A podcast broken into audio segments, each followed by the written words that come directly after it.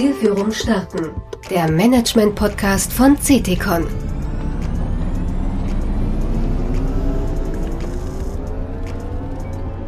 Guten Tag, liebe Hörer.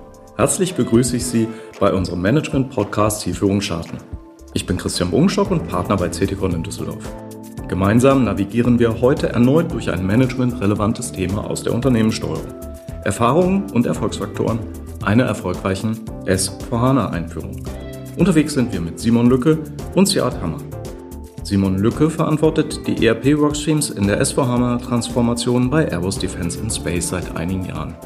Die Division ist auf die militärische Luftfahrt, Raumfahrtsysteme, Satelliten und Kommunikationstechnologien spezialisiert. Simon überblickt in seiner Rolle den gesamten Projektpfad der S4HANA-Einführung. Siad Hammer ist Partner bei CETICON in München. Seit 2004 berät er für uns führende Konzerne in Themen der Unternehmenssteuerung. Seine Erfahrung, diese auch bei einer notwendigen IT-Transformation stärker an den Fokus zu setzen, schafft ein Ergebnis, das deutlich mehr bietet als die alleinige technische Migration. Simon, wir kennen uns nun schon seit mehr als zwölf Jahren und ich freue mich sehr, dass wir uns heute mal wieder treffen und über ein sehr spannendes Thema sprechen. Es gibt wahrscheinlich nur sehr, sehr wenige Unternehmen, die sich aktuell mit dem Thema überhaupt nicht äh, beschäftigen, sondern, äh, glaube ich, beschäftigt sehr, sehr viele Unternehmen in irgendeiner Weise. Und worum geht es? Es geht um die Einführung von S4HANA. Was war eigentlich der wesentliche Beweggrund oder Auslöser, dass ihr die S4HANA-Einführung bei euch gestartet habt? Wie ist die denn auf die Agenda gesprungen? Hatte das mehr technische Gründe, also die Notwendigkeit, die Überführung von R3 auf S4 oder dass die IT sehr stringent ihre IT-Strategie umsetzen wollte oder kam, das, äh, kam der Bedarf eher aus dem Business, weil man einfach gesagt hat, ich möchte besser äh, irgendwie das Geschäft gespiegelt haben und äh, Nutzung neuer Möglichkeiten und Funktionalitäten. Was war bei euch der Auslöser? Ja.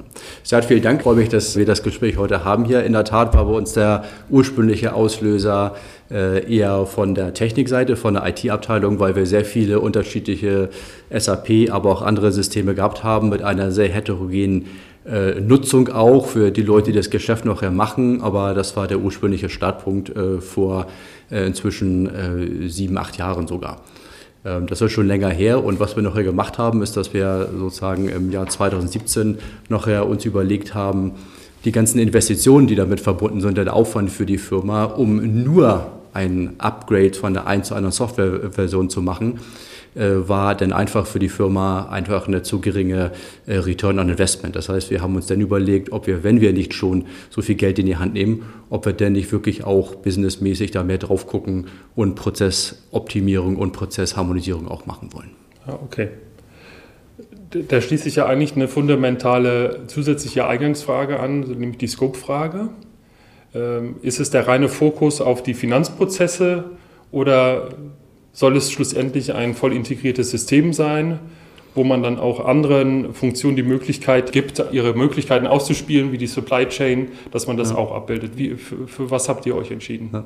Das ist äh, sehr witzig, dass du das fragst, weil in der Tat, äh, wenn man SAP hört, haben wir auch am Anfang sehr viel das Feedback bekommen, äh, was sollen wir denn da? Das macht doch die Finanzabteilung. Mhm. Und das ist natürlich nicht so. Also äh, die ganze Power von unserem integrierten System wie äh, SAP, S4 HANA, aber dafür war das auch nicht anders, kommt natürlich erst dadurch zustande, wenn wirklich alles integriert funktioniert. Insofern ist das Scope äh, natürlich alles, also von Finanzen, Commercial Management hin zu Einkauf, Logistik, Produktion, Qualitätsmanagement, wirklich die ganze Bandbreite dessen, was wir im Geschäft benötigen, um unsere Produkte an die Kunden zu liefern, die wir liefern. Und für welche Art des Angangs habt ihr euch dann entschieden? Äh, bei Airbus Defense and Space äh, habt ihr ja eine ganze Vielfalt, einen ganzen Blumenstrauß. Wenn ich mal schaue an die vielen Gesellschaften und Steuerungseinheiten, die ihr habt. Ihr operiert in ganz vielen verschiedenen Geschäftsmodellen, bietet entsprechend auch ganz andere Produkte, Services äh, oder Lösungen an.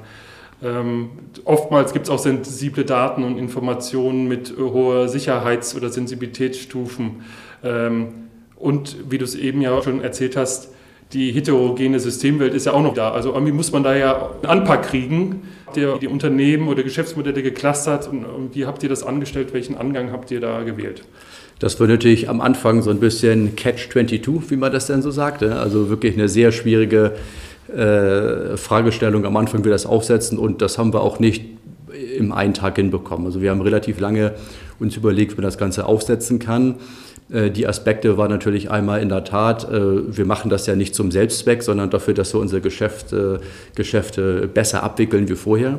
Und in der Tat, wir haben ein sehr heterogenes Geschäftsportfolio. Wir haben wirklich klassische industrielle Produktion, also Flugzeuge, äh, Satellitenbau, viele Servicegeschäfte natürlich auch, Überholung, Servicegeschäfte, wo wir auch wirklich digitale Produkte verkaufen.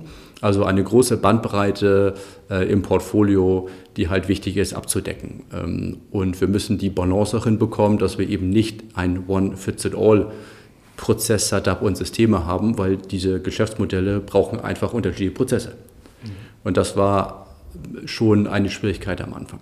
Mhm. Auf der anderen Seite, was wir auch gemerkt haben, ist, dass die, ähm, das Aufsetzen von so einem äh, Projekt sehr wichtig ist, um zu verhindern, dass wir jetzt nicht klassisch eine Aufnahme von Es machen. Wir rennen durch die ganze Firma, fragen unterschiedliche Abteilungen, Geschäfte, wie macht es heute, wie wollen wir es morgen machen, weil diese Art der Projektabwicklung, das kann man an der Presse ja auch viel sehen, gibt es ja die bekannten, verdächtigen, großen Retail-Firmen zum Beispiel, die ihre Projekte auch schlickweit einfach abbrechen mussten, weil die schon Hunderte von Millionen bei sowas investiert haben.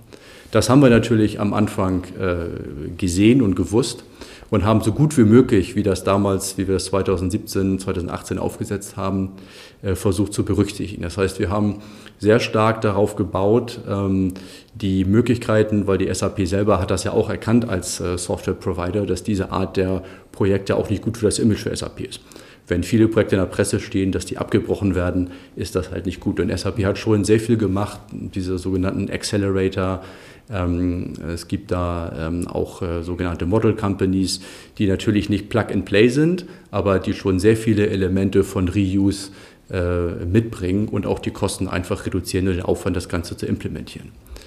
Ähm, und das mussten wir halt balancieren, auch mit sogenannten, mit den Geschäftsmodellen. Also wir haben sozusagen unterschiedliche Business Types festgelegt, die eigentlich unseren Geschäftsmodellen entsprechen. Das ist sowas wie Engineer to Order, ähm, äh, Manufacturer to Stock, äh, diese klassischen Geschäftsmodelle, dass man das auch in äh, Prozesse und noch Systemfeatures am Ende des Tages umsetzt, was auch natürlich äh, Standardvorgehensweise ist. Mhm. Mhm. Und wie habt ihr euch dann aufgeteilt, intern und extern? Wo habt ihr euch Verstärkung gesucht? Wo, äh, bei welchen Themen habt ihr gesagt, nee, das soll in-house bleiben? Da müsst ihr euch als Unternehmen maßgeblich mit beschäftigen? Die Frage ist natürlich oft theoretischer Natur, mhm. weil man kann sich natürlich für wünschen, aber leider, ähm, wie auch äh, in anderen Teilen des Lebens, ist das nämlich kein Wunschkonzert. Also mhm. natürlich haben wir uns überlegt, was wir selber machen wollen und was bei von außen ist. Vom Prinzip her war die Idee, dass wir sagen, alles, was wirklich äh, Prozessdesign ist und also was Geschäftsverständnis erfordert, auf der einen Seite äh, bis hin zu dem sogenannten Customizing, also dem Standard-Konfigurieren des Systems, das wollten wir eigentlich in-house machen. Und alles, was darüber hinaus sogenannte Enhancements, also wirklich klassische Programmierarbeiten sind, was eher tendenziell eher One-Time sind, das wollen wir vom Prinzip her outsourcen. Das war ursprünglich die Idee. Warum rede ich da in der Vergangenheitsform? Natürlich deswegen, weil wir nachher gemerkt haben, dass wir die Leute einfach nicht haben. Also wir haben die das Know-how nicht, also heißt nicht, dass äh, wir nicht unbedingt nicht genügend Leute haben, sondern wir brauchen eben auch das äh, Know-how, was die S4 HANA Software eben anbetrifft. Und das äh, haben natürlich ganz wenige bei uns in der Firma, weil das ein neues Produkt ist. Mhm. Und insofern mussten wir leider davon ein Stück weit Abstand nehmen und haben sehr viele systemnahe Aktivitäten äh, auch weiter outsourcen müssen, ähm, obwohl wir das eigentlich gar nicht wollten. Und mittlerweile, ein paar Jahre später, äh, würdest du sagen, da habt ihr jetzt aber schon einen, Hub erfahren. Ihr kennt jetzt das System auch schon ein bisschen besser. Habt ihr da intern die, die Skills jetzt mit aufbauen können? Wir haben in der Tat die letzten Jahre natürlich Skills aufgebaut und äh, auch Erfahrung gesammelt. Ähm, das reicht aber trotzdem nicht aus. Also so große Projekte, nur mal so ein bisschen Gefühl zu bekommen. Wir haben ungefähr 200, 300 Leute, die an diesem äh, Projekt arbeiten, ungefähr mal Größenordnung zu kriegen. Und äh, nicht alle unbedingt Fulltime natürlich. Aber wir haben schon gemerkt, dass da Know-how aufgebaut wurde. Aber wir haben auch gemerkt, dass es nicht genug ist. Also wir haben nach wie vor zu viel ähm, äh, an Beratern. Nicht, dass wir was prinzipiell gegen Berater haben, deswegen bin ich natürlich heute auch hier. Aber ähm, oftmals sind es einfach zu viele Berater. Ich schwenke noch mal ein bisschen zurück. Viele unserer Klienten berichten, dass sie mit dem Anspruch Standard First erstmal ins Rennen gehen und daran eigentlich auch festhalten wollen. Ähm, die Gründe sind eher so, dass der noch sehr präsent ist aus der R3-Welt dass das ganze Customizing sehr kostenintensiv war und zeitintensiv und irgendwie mit der Zeit, wenn dann ein paar Jahre vergehen, ist es eigentlich immer mehr eine Blackbox und man weiß eigentlich gar nicht mehr, welche Logiken dahinter stecken. Das ist so, so ein Thema, was ich immer wieder höre. Auch äh, der Vorwurf der Inflexibilität steht da auch immer wieder im Raum. Wie du eben berichtet hast, gibt es ja so Methoden oder äh, Möglichkeiten über die Model Company, ähm, dass so ein bisschen wenigstens eine Blaupause da bestehen. Also wie weit würdest du denn dieses Thema zwischen Standard kann ich durchsetzen und eigentlich zum Schluss dann nicht doch beim sehr detaillierten und individuellen Customizing, wie würdest du denn so eine Frage beantworten? Ja, also ich glaube, es hat eine sehr große Umstellung gegeben in der Softwareindustrie in Summe und natürlich auch bei der Einführung hin von individueller Software zu wirklich äh, Standardsoftware.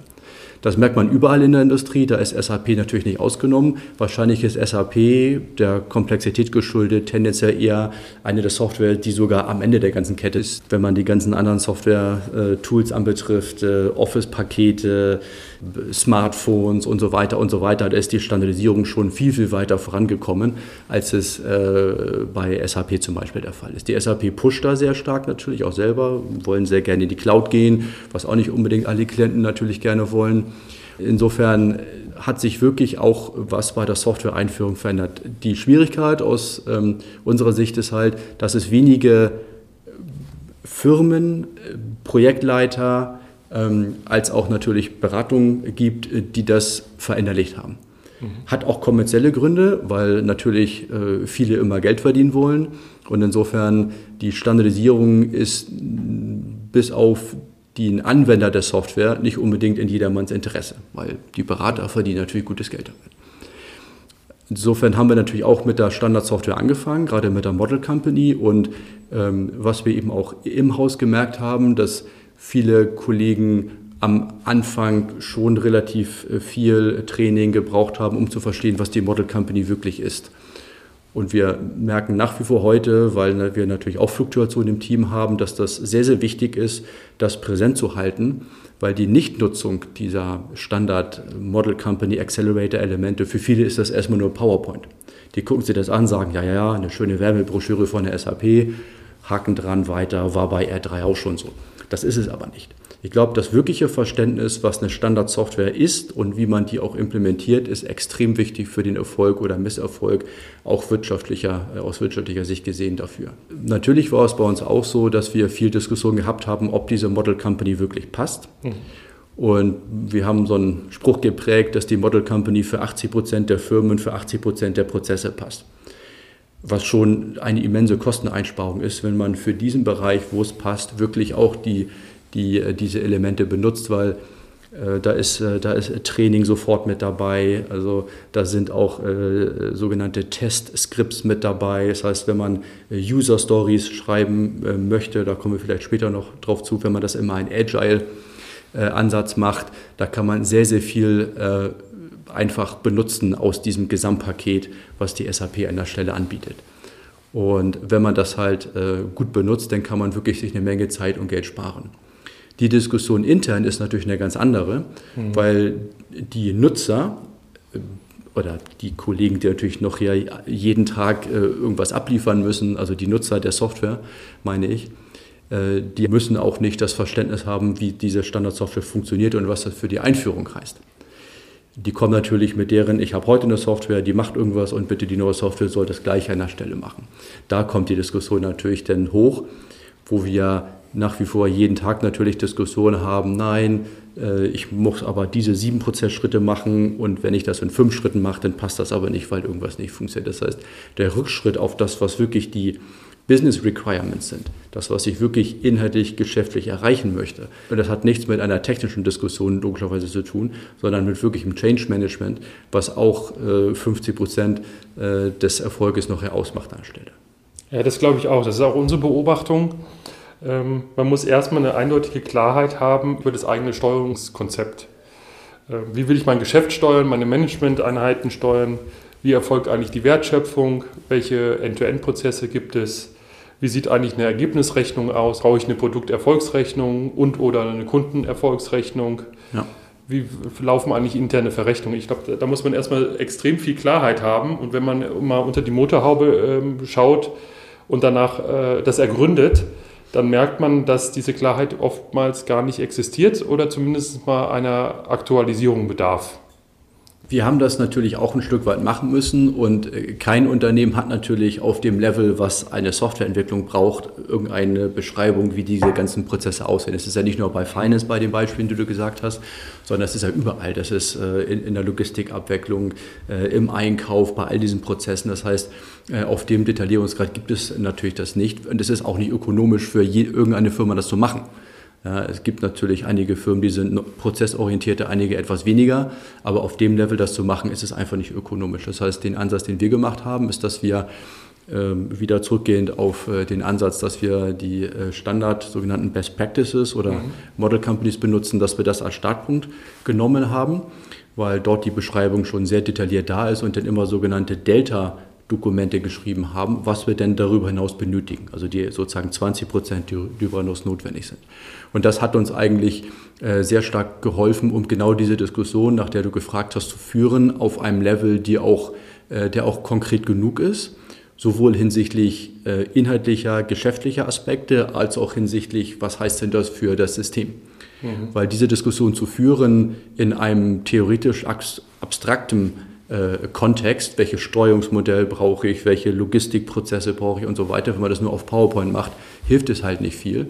Unserer Erfahrung nach ist diese Verbindung gleich zusammen, das mit der Model Company zu machen, sehr hilfreich, weil man dann gleich schon weiß, was die Standardprozesse sind und was ich on top brauche. Wenn ich das losgelöst machen würde, würde es das heißen, dass ich denn diese vielleicht manchmal ein bisschen akademische Diskussion wiederum umsetzen muss, äh, was es heißt für die Software am Ende des Tages. Korrekt. Jetzt hatten wir eben so zwei Themen äh, kurz gestriffen. Das, was mir auch oft begegnet ist, Mensch, das überfordert mich, jetzt haben wir auch noch Zeitdruck, jetzt migriere ich das System von R3 auf S4 und dann schauen wir mal. Das war jetzt ja nicht euer Anspruch, so wie ich verstanden habe. Was waren denn zum Schluss so neue Funktionalitäten, wo es man dann auch sichtbar und greifbar gemacht hat dem User, Mensch, jetzt hast du doch Ergebnisrechnung oder Deckungsbeitragsschema oder Margenanalyse, neue Strukturen, wie, wie war das bei euch? Was war sozusagen der greifbare Mehrwert, den ihr ja. äh, den, den Anwendern mit an die Hand geben konntet? Um so ein bisschen den, die, die Change-Entwicklung äh, ein bisschen äh, in Augenschein zu nehmen, haben wir natürlich gemerkt, dass diese positiv, dass dieses positive Feedback relativ spät kommt, weil im Rahmen äh, so einer, eines Deployments natürlich sehr viel Angst auch äh, bei den Kollegen da ist, weil Natürlich, ähm, man muss jeden Tag seinen Job machen, man muss jeden Tag was abliefern und man möchte natürlich keine Steine in den äh, Weg äh, gelegt bekommen, wenn eine neue Software da ist. Das ist ja häufig auch der Fall, muss man fairerweise auch sagen, dass einfach irgendwas deployed wird, die Leute werden nicht gefragt, werden nicht involviert und das äh, haben wir bei uns in der Firma früher auch schon gehabt und das hat natürlich viel Ungemach erzeugt. Ähm, das heißt, diese, äh, dieses positive Feedback kam ehrlicherweise meistens sechs Monate, zwölf Monate, nachdem wir das Deployment gemacht haben, weil sich dann so ein bisschen ja, ähm, geschüttelt und gesetzt. Genau, so ein bisschen, äh, der Dust hat sich gesettelt sozusagen, ja, genau. genau.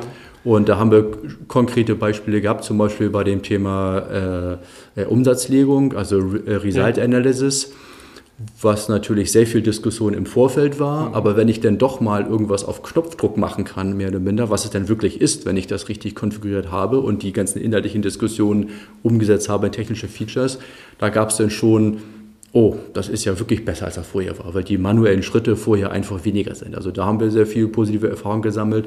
Äh, andere, andere Möglichkeit haben wir auch im, im Controlling auch gesammelt, wenn man unterschiedliche äh, Szenarien rechnen möchte, unterschiedliche Bewertungswelten zwischen äh, lokal, also Local Gap, HGB im Deutschen mhm. und äh, IFRS haben möchte, wenn ich da Parallelwelten brauche und auch Szenarien machen möchte, wenn ich das dann systembasiert mache, dann geht das natürlich alles viel schneller wo viel früher mit Excel gemacht werden musste, dass ich äh, Umbewertung von Hand oder zumindest teilweise unterstützt machen möchte. Wir haben da ein Modul COGM auch von der SAP benutzt. Da haben wir jetzt auch mal positive Feedback bekommen nach dem Motto, oh, das war toll, dass ich das wirklich jetzt automatisiert machen kann und nicht äh, alles manuell sozusagen oder Stück weit äh, manuell machen muss. Aber sowas kommt meistens äh, schon eine Ecke äh, später. Stichwort Governance-System. Also wir hatten es eben, es gibt SAP-Standards, über die Model Company und so weiter hast du gesprochen. Auf der einen Seite gibt es die Business Specifics, das sind so für mich so die zwei Achsen. Und auf der anderen Seite stelle ich mir vor, auch in einem sehr heterogenen Unternehmen, wie ihr es nun mal seid, braucht es vielleicht aber auch eine Governance, die vielleicht sogar darüber geschaltet ist und das verbindet, weil man braucht einen formalen Charakter ja auch, um Klarheit zu erzeugen, auf der einen Seite in der Dokumentation, aber auch wenn wieder eine neues, neue Managementeinheit dazukommt, dass man nicht wieder das Rad neu erfindet, sondern sagt, Mensch, das hatten wir doch schon und jetzt nutzt doch die Vorteile, die wir hatten. Äh, habt ihr auch über solche Mechanismen nachgedacht? Habt ihr die auch eingeführt oder wie, wie seid ihr mit diesem Thema umgegangen? Also die Governance ist natürlich super wichtig um zu verhindern, zum einen, dass man, wenn man schon Standardsoftware benutzt, dass man auch bei einer Standardsoftware bleibt und nicht denn doch nach zwei, drei Jahren, drei, vier, fünf Jahren des Projektes sieht, dass man doch alles wieder verbogen hat auf der einen Seite. Und auf der anderen Seite, selbst wenn man das Template einmal gebaut hat, dass es dann zwei Jahre später in der Benutzung dann auch wieder verbogen ist. Das hat sozusagen den Aspekt sowohl innerhalb des Projektes als auch auf der anderen Seite während der normalen Laufzeit Lebens. Ne? Genau. Mhm. Und wir haben auf beiden äh, Dimensionen eine Governance natürlich äh, gelegt. Am Projekt war das die Ambition auch von unserem Vorstand am Anfang äh, recht hoch, muss man sagen. Die haben gesagt, ihr müsst auf alle Fälle die Standardsoftware benutzen, äh, jede Abweichung soll sofort zu uns kommen. Und die Ambition war da am Anfang sehr hoch. Muss man fairerweise sagen, dass natürlich diese Abweichungen vom Standard auf einem Detaillierungsgrad sind, die irgendwann auf so einer Flugebene nicht mehr managebar sind. Das heißt, wir haben dann natürlich eine Governance eingeführt äh, mit äh, einer sogenannten Design Authority oder einem Team, die halt nach Prozessen geclustert ist, also Order to Cash, Purchase to mhm. Pay und mhm. äh, diese, diese Art von Prozesscluster. Und äh, diese Teams beziehungsweise dann ein, ein Governance Body, was die Teams zusammenführt, äh, haben wir regelmäßige Entscheidungssitzungen, um zu sagen, ob wir vom Standard abweichen wollen oder nicht. Und das war in der Implementierung, aber jetzt auch Change Requests, sei immer Stichwort, auch jetzt in der Betriebsphase. Richtig. Und wir haben beides parallel laufen lassen, weil natürlich in der Implementierung deutlich größere Volumina einfach kommen ja. von diesen. Da haben wir also wirklich äh, hunderte von sogenannten Gaps gehabt äh, zum Standard hin, die wir da entscheiden mussten. Und das kann man nicht äh, in unserem regulären Meeting machen, was wir einmal die Woche mit zwei Stunden machen. Ähm, das geht natürlich nicht. Im Projekt ist das deutlich mehr. Wenn man noch im laufenden Geschäft ist, ist das natürlich oder sollte das deutlich weniger sein und kann man das einfach abwickeln. Mhm. Simon, jetzt kommt natürlich die, die Frage aller Fragen, in Anführungsstrichen, wenn du jetzt mal innehältst und reflektierst, was sind A, Stolperfallen, die wehtun, und die man mit viel Achtsamkeit und Aufmerksamkeit unbedingt vermeiden sollte? Und B, dann umgedreht, welche fünf bis sechs Punkte würdest du zusammenfassend als Tipps, Erfolgsfaktoren oder Golden Rules all denjenigen mitgeben, die gerade in der S4HANA-Einführung anstarten oder schon mittendrin sind, aber jetzt gerade in diesem, wahrscheinlich kennst du das auch, in so einer Phase sind, wo man dann doch ein bisschen Frustration und Verzweiflung vielleicht spürt. Was kannst du denjenigen mitgeben? Ja es gibt natürlich, muss man für sagen, die Stolperfallen sind noch unsere Golden Rules noch geworden. die meisten äh, Fallen natürlich äh, wieder besseren Wissens oftmals trotzdem reingefallen sind. Äh, was auch immer interessant ist, man hat immer viel Ambition am Anfang ähm, und häufig muss man als Firma leider denn doch viel selber lernen. Das muss man fairerweise sagen. Ich glaube, das Allerwichtigste ist, dass man diese Projekte so stafft mit äh, Projektmitarbeitern, die wirklich das Geschäft verstehen. Das merken wir, dass es wichtig ist, dass wir ein durchmischtes Team haben, ein multifunctional Team, wo wir sowohl Kollegen haben, die die Software gut kennen und die Technik der Software, als auch ähm, Kollegen, die das Geschäftsmodell wirklich verstehen. Weil nur dann sind die Teams in der Lage zu verstehen, was die Requirements sind und wie ich die wirklich technisch umsetze. Wenn man das eine nur und das andere nicht hat, egal in welche Richtung, ist man entweder nur theoretisch und kann das noch nicht umsetzen oder aber man hat Leute, die Technik verstehen und bauen komplexe Lösungen, die aber nicht äh, an die Business äh, äh Requirements zu den Business äh, Requirements hinschauen. Das heißt, das ist ein ganz wichtiger äh, äh, Erfolgsfaktor. Was auch ähm, sehr wichtig ist, wenn man sich überlegt, dass man ja sehr viel Geld in solche Programme steckt und da auch einen Return von haben will, äh, ist es wichtig zu verstehen, dass man, ich nenne das immer einen Sweet Spot hat zwischen dem Design, was man macht und damit auch verbundenen Kosten. Sowohl das Design selber zu machen, da kommen ja hunderte von Arbeitssitzungen zusammen, hunderte von, von, von, von, von Stunden laufen dabei auf, das kostet eine Menge Geld und was man dann noch ja äh, da raus haben möchte. Das heißt, wirklich aktiv zu überlegen, wie viel Geld möchte ich in die Hand nehmen, für wie viel äh, spezifisches Design, diesen sogenannten Sweet Spot zu finden, zwischen wie weit gehe ich weg vom Standard, was kostet das und was ist der Return fürs Geschäft. Kommt wieder zurück zu dem Thema mhm. multifunktionales Team. Ist sehr wichtig, sich da am Anfang früher Gedanken zu machen, dass ich nicht einfach loslaufe, ich mache ein As-Is und To-Be, dann kostet das 100 Millionen und die Wahrscheinlichkeit, dass ich dann das Projekt abbreche, was einfach nicht äh, ökonomisch ist, ist dann an der Stelle sehr hoch. Ein Business Case zu rechnen ist natürlich auch immer wichtig. Das haben wir natürlich auch am Anfang gemacht und der hat sich natürlich auch, auch weiterentwickelt äh, über die Zeit, das ist klar. Wir haben sozusagen äh, dreimal diesen Business Case inzwischen abgedatet. Ähm, das ist äh, wichtig zu tun. Unsere Erfahrung ist an der Stelle auch, dass man da auch die Balance hinbekommt zwischen nicht sich zu vergeistigen in Details, die nachher keine reale Rolle mehr spielen, aber trotzdem konkret genug ist, um selber eine Vorstellung zu haben und auch das Management zu überzeugen, was ich denn wirklich auch finanziell erreichen möchte mit dem Ganzen. Das ist äh, auch sehr wichtig. Und ähm, zum Schluss, was wichtig ist bei solchen Projekten, ist auch Durchhaltevermögen zu haben innerhalb der Firma, weil diese, je nach Größe der Firma, sind das im Vergleich zu den normalen Aktivitäten innerhalb einer Firma, ist das nichts, was man innerhalb von einigen Wochen, einigen Monaten macht. In Firmengrößen wie der unseren ähm, dauert das halt Monate, Jahre, mehrere Jahre. Und es ist wichtig äh, zu versuchen, so gut wie möglich äh, eine Stringenz da zu behalten. Natürlich dreht sich die Welt immer weiter, das ist ganz klar und man muss da als Firma darauf reagieren natürlich, das ist auch klar, ähm, weil es viele, viele unterschiedliche Einflussfaktoren gibt.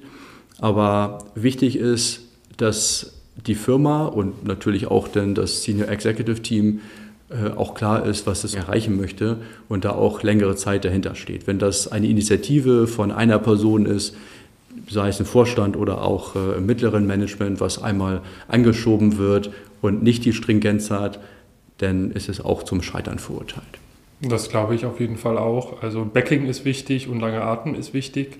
Wie geht man damit um? Weil ich, ich würde sagen, bei den meisten ähm, Projekten gibt es einfach auch Projektverzögerungen.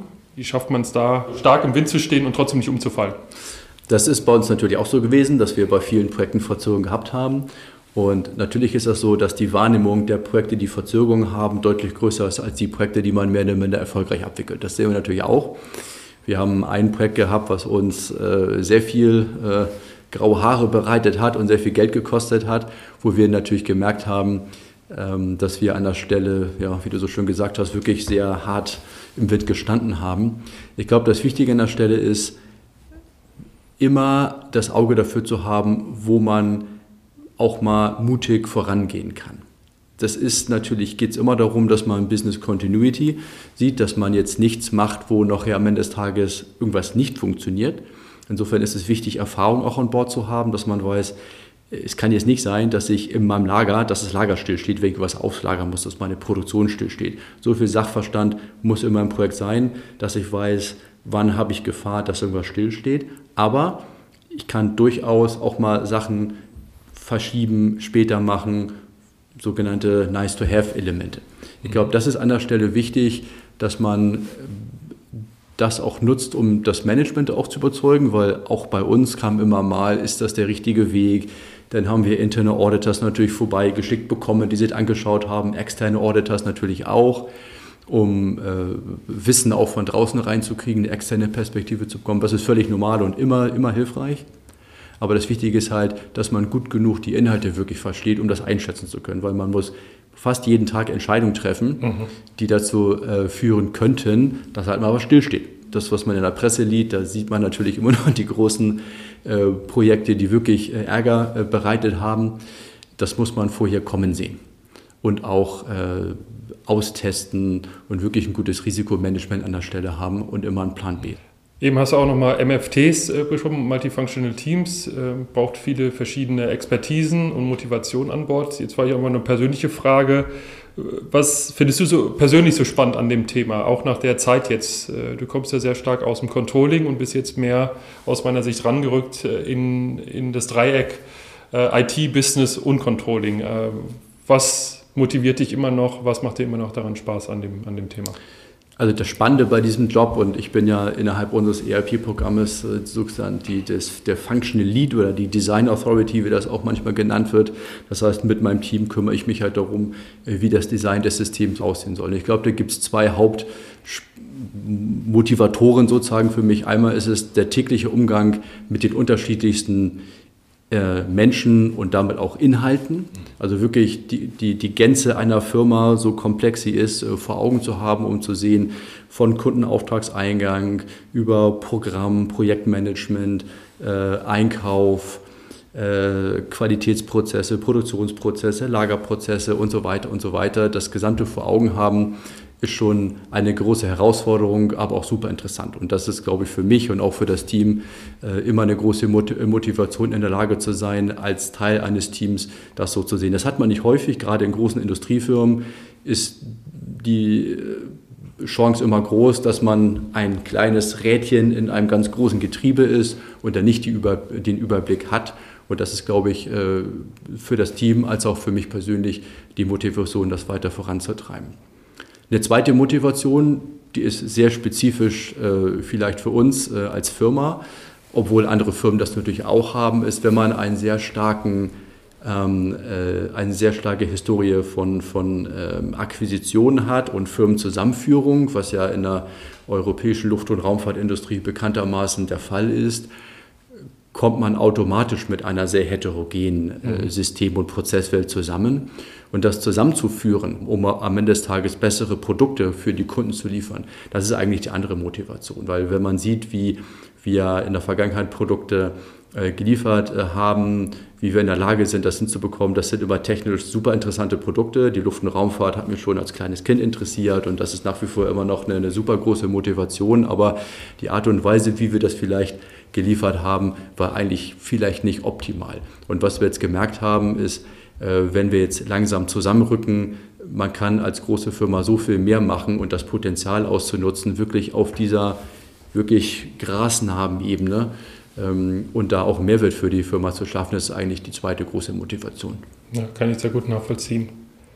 Lass uns gerne in die Schlussrunde gehen. Hier würden mich noch ähm, zwei Antworten interessieren.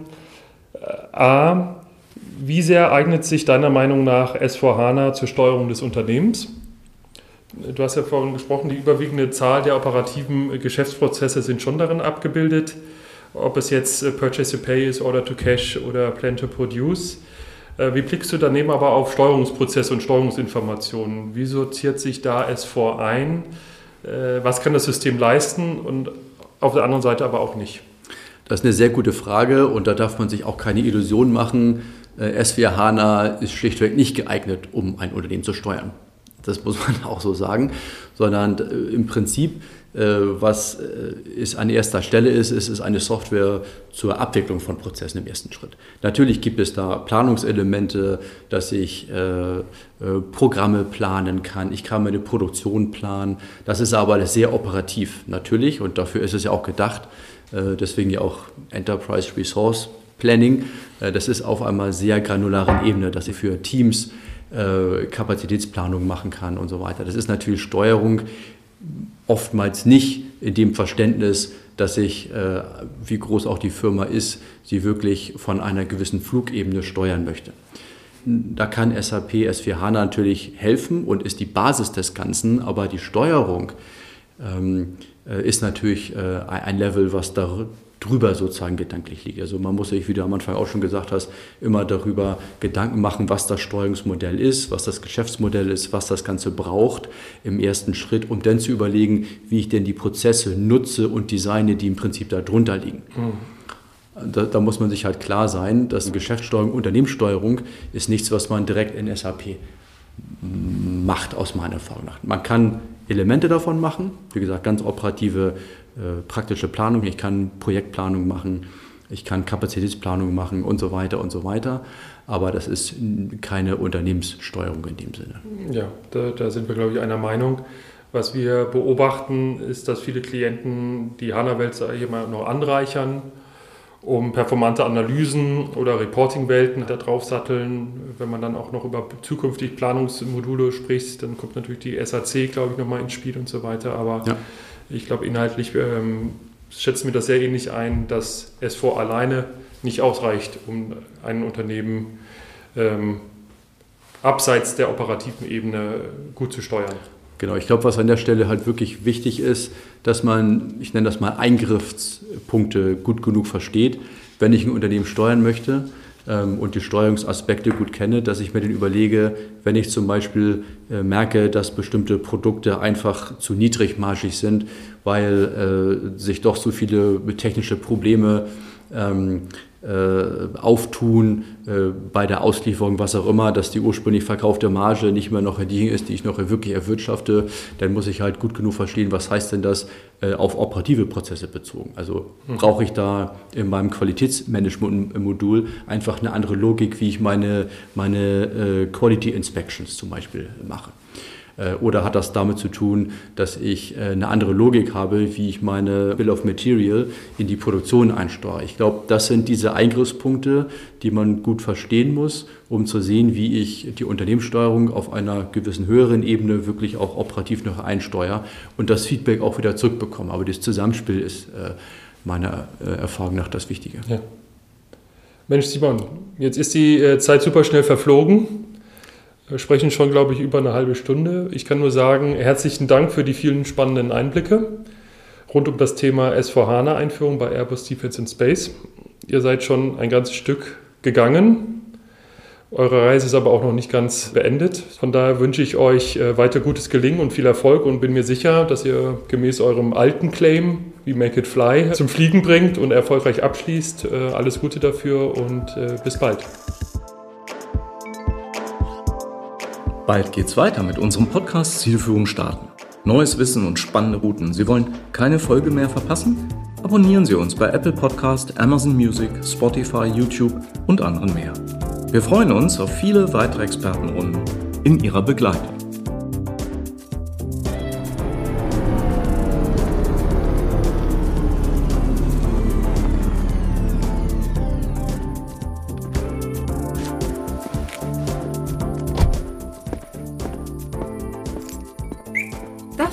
Zielführung starten. Der Management-Podcast von CTCon.